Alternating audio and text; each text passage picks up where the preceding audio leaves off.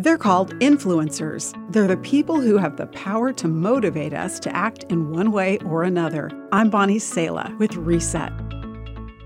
With 45% of the world's population on social media, the role of an influencer is a powerful one. You may not be a celebrity, sports superstar, or fashion icon, but you are an influencer. You influence your family, your coworkers, your classmates, and your neighborhood. If you're parenting, you're an influencer 24 7. Beyond our human potential to impact others positively, if you are a follower of Jesus, you have the power inside you to influence people and this world for eternity. Jesus told his disciples, But you will receive power when the Holy Spirit comes upon you. The Holy Spirit did come as Jesus promised, and He comes to each person who surrenders control of their life to Him, accepting His gift of forgiveness and new life. This is what living by the Holy Spirit's power looks like. The Bible book of Ephesians says, So be careful how you live. Don't live like fools, but like those who are wise. Make the most of every opportunity in these evil days.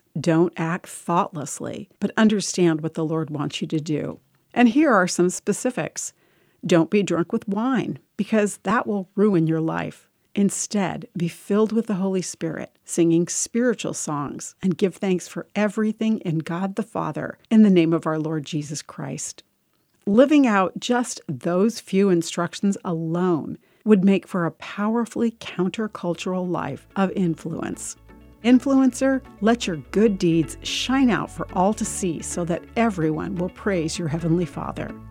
I'm Bonnie Sala with Reset. To hear this again, read or share this, or to find more resources like this, visit guidelines.org.